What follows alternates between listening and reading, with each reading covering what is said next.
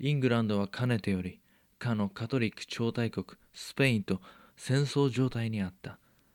イングランドのバックアップのもとにスペイン商船を襲う海賊行為はシダ補船というが彼ら海の略奪者たちは有名なフランシス・ドレイクを筆頭にせっせと働き少なからずスペインを苦しめていた。そんな中85年イングランドのネーデルラント遠征を受けてスペインは動いた。スペインからするとここでイングランドを抑えなければならないから当然のごとく迎え撃った。そしてついに87年の元スコットランド女王メアリー・シュチュアートの処刑を行ったことも口実にスペインはイギリス討伐を掲げた。イングランド上陸ロンドン占領計画である。翌年の88年アルマダの海戦として有名な戦いで両国は激突しなんとイングランドは彼ら曰くスペイン無敵艦隊を退け勝利したのだ。この勝利にイングランドは一瞬沸き立ったらしい。しかしその興奮に酔いしれたのはこれからも続く外国からの脅威と国内の不安定な状況の落とす暗い影をひととき忘れようとした国民感情のある種逃避に過ぎなかった。そして時間を置いてこんな話がロンドンから遠くストラトフォードに流れる頃ジョン・シェイクスピアはというと大所帯を抱える身でありながら町の養殖を解かれてしまったために辛い日々を過ごしていた。我慢しかないのだ。ここで自分が持ちこたえなければ家族は路頭に迷ってしまう。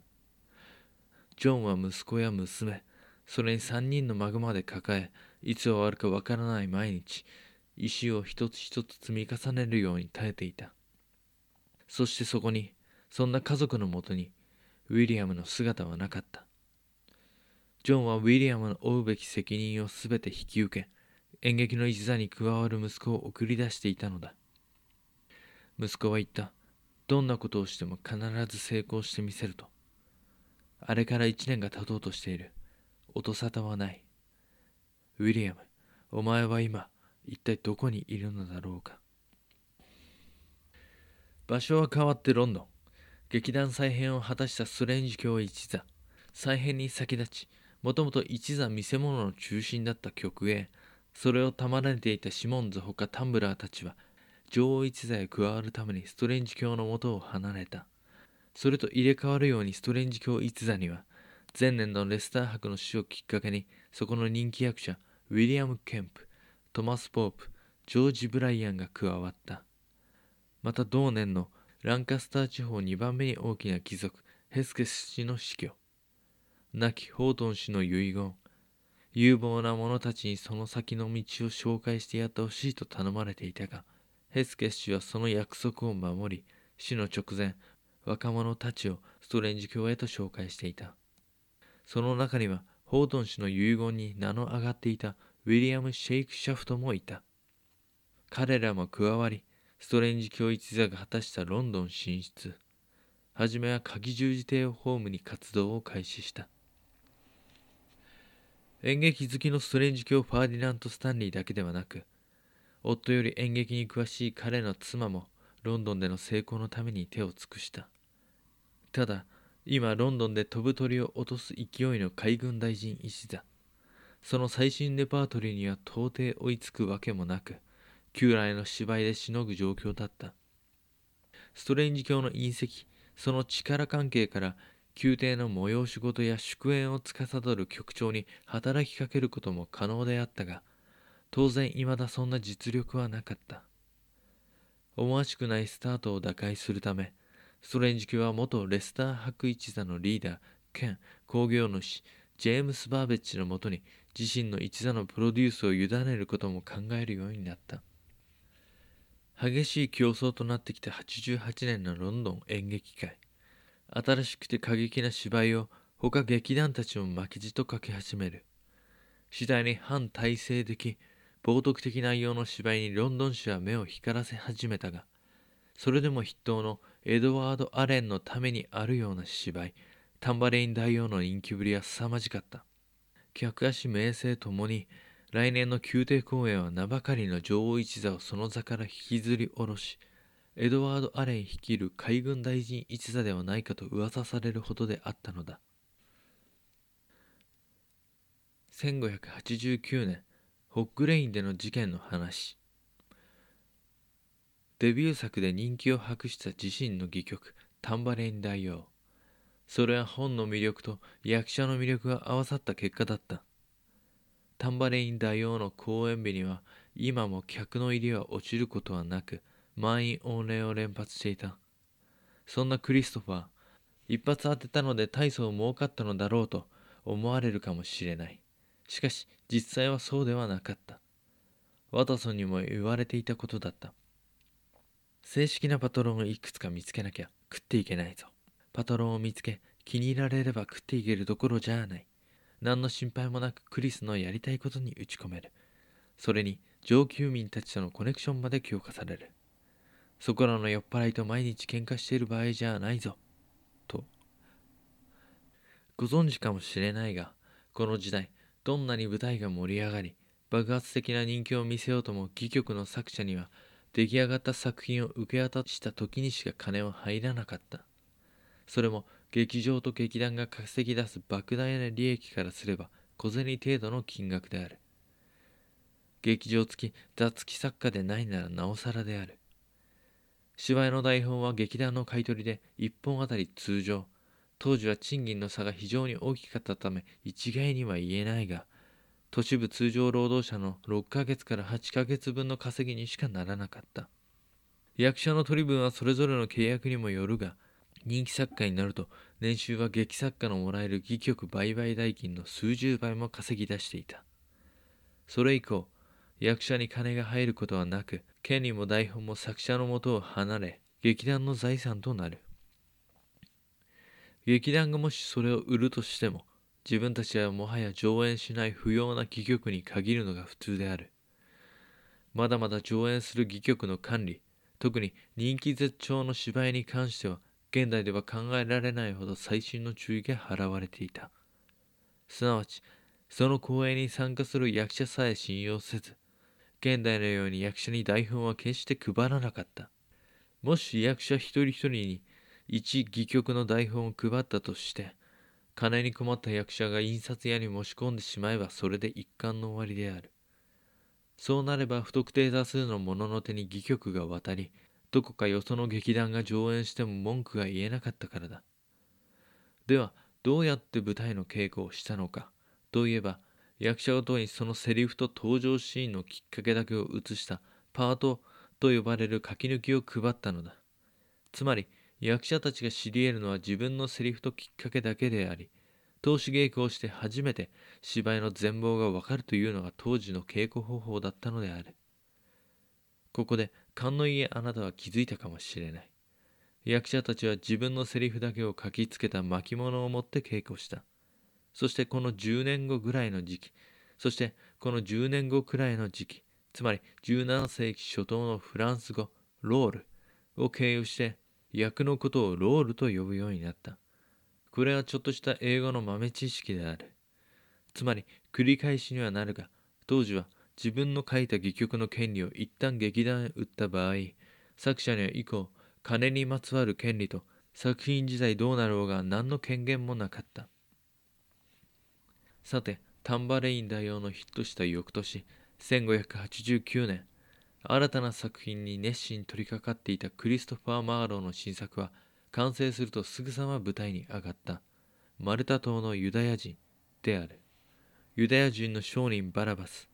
彼は商売で稼いだ金をたんまりと金庫に隠し持っていた。しかし、それはある時奪われる。バラバスは手段を選ばず取り戻すことを誓い、ついにはヴィランとなってまでその目的を果たす金以外を失った最後には裏切られ罠にはめられて殺されるマキアベリの亡霊が登場し口上を述べるシーンから始まるこの芝居は前作タンバレイン大王が悪なき権力への渇望だったのに対し一目にはバラバスは金への執着である。観客はこの結末からユダヤ人は悪党で私的復讐には当然天罰が下り、マキアベリアンの策略は自らの頭上に跳ね返って自滅する、といった当時の通俗的モラルを受け取ったことだろう。しかしクリストファーの意図はその通俗的モラルの陰でしっかりと歌われていた。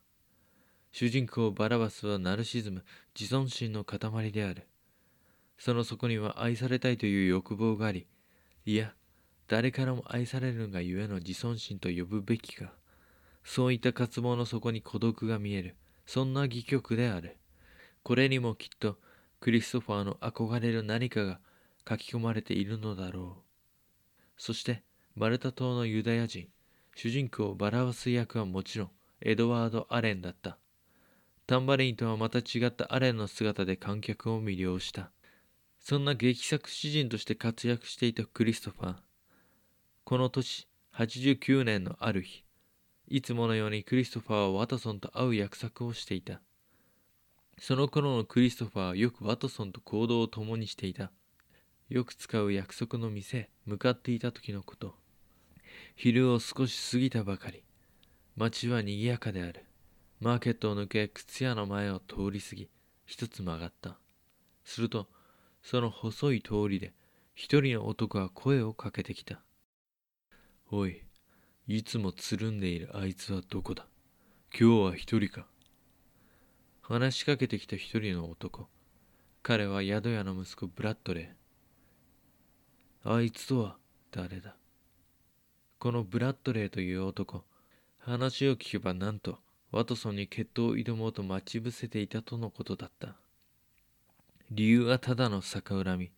劇場シャイニーをやっているエドワード・アレンの兄から金を借りていたブラッドレーは返済しないことを理由に訴えられておりその弁護士がワトソンの義理の兄だった。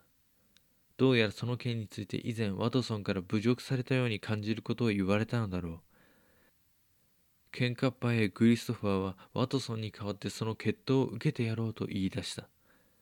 互いに剣を取り合いついには決闘が始まった。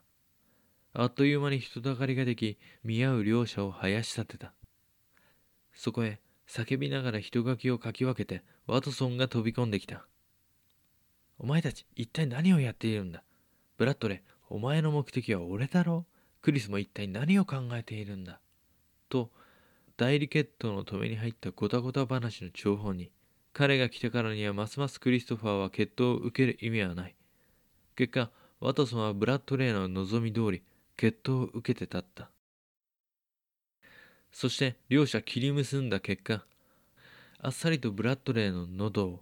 ワトソンの剣が貫いた。吹き出す地に湧き上がる歓声。やっちゃったと言いたそうに振り返る血を浴びたワトソン。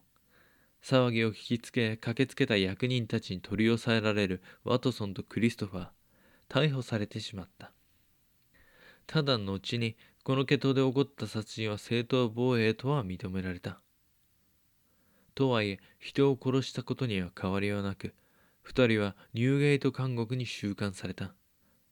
300年前に作られたこの監獄は悪名高い犯罪者等をはじめとして罪の重い犯罪者が入れられる。日光の届かない暗く湿った看板はひどく汚れ、環境は特に劣悪だった。そんなニューゲート監獄でクリストファーはポールという男と出会った。話を聞くと彼は偽金作りの名人で、かつカトリック。ただ今回は偽金作りの件ではなく、また別の件で身柄を拘束されてここにいたらしい。ちなみにカトリック教徒と偽金作りは偶然の組み合わせではない。彼らはエリザベス女王を廃位して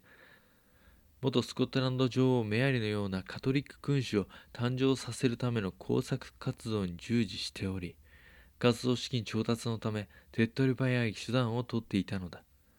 監獄にいる間クリストファーはポールから偽金作りについていろいろと教わった。正当防衛の殺人加担であったがいつまで収監されるかはわからなかった。しかしたった2週間でクリストファーは解放されたのだ。これも機関に所属していたためであろう。この件でクリストファーは偽金作りになる妙な知識を得、自由は権力の後ろ盾によってどうとでもなるというような経験をした。ただそれは非常に歪んだものではあったのだが。そしてこの年の11月ロンドン市内で活動する劇団は王室の祝宴や行事などを司る共演曲の鑑賞を受けた。ロンドン市内での劇場の芝居公演禁止。突然の知らせだった。人気を得幅を利かせ始めた過激な芝居がピューリタンの多いロンドン市当局の気に障ったのかまた反体制的な内容を問題視されたのか伝染病拡大を防ぐためなのかはっきりとした理由はわからなかった。しかしどの劇団も例外なく海軍大臣一座をはじめとして他の劇団そしてストレインジ教一座もロンドンでの活動を禁止された。海軍大臣やストレンジ教のような大きなパトロンを持ってはいてもこの時の彼らは公の干渉に従うより他なかった。そしてこの時海軍大臣一座では活動禁止か。なああれ。どうするよ。そうだな。こんな上り調子の時に市内で活動禁止か。タイミングが悪すぎる。俺はもっともっと舞台に立ちたい。一秒だって長くあそこに立っていたいくらいなんだ。客も俺を待っている。俺に喝采を送りたくて。今だっていても立ってもいられないんじゃないか。だからロンドンボールの外で芝居できる場所を探そう。バーベスさんとこのシアターを拠点にできないか掛け合ってみようと思う。それができれば明日からでもまた芝居をすることができる。おいおいお前だけの劇団じゃねえぞ。しばらくすりゃまたこのお達しも解禁されるだろう。ずっと休みも取れなかったし稼いだ金持ってたまにはちょいと休暇でも取ろうぜ。何を言っている？新作2本も抱えたまま休みを取るのか？まだまだ客を集められるってのに俺は舞台に立ちたいぞ。だったらお前一人でやれよ。このまま目をつけられたくないしそれは舞台に立って稼ぐことが俺たちの仕事だがそれでもちょっとくらい息抜きする時間をみんな欲しがってるとは思わないのか。そうか分かった。だったら休みたいやつは好きなだけ休め。俺は来週もきっと舞台に立っている。どこだってやってやる。俺についてくるやつは残れ。それ以外は酒でも飲みに今すぐここを出るんだな。そんなやりとりもあったのだろうか。アレン率いる海軍大臣一座は、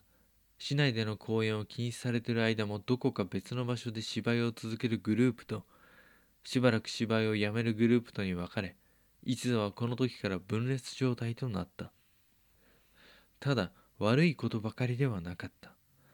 この公演禁止がきっかけとなってロンドン演劇界に新しく刺激的な変化が起こったのだ。その変化はジェームス・バーベッジが取りまとめることによって